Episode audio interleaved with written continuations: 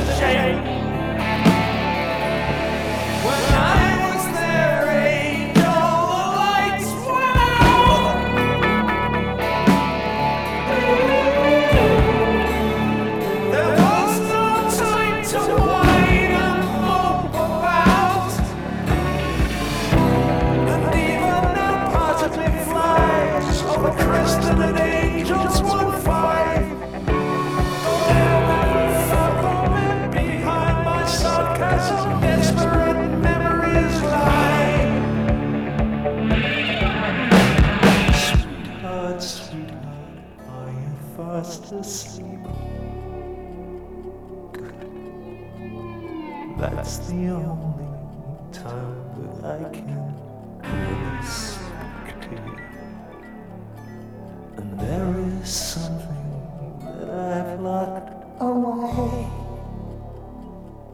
A memory that is too painful to withstand the light of day.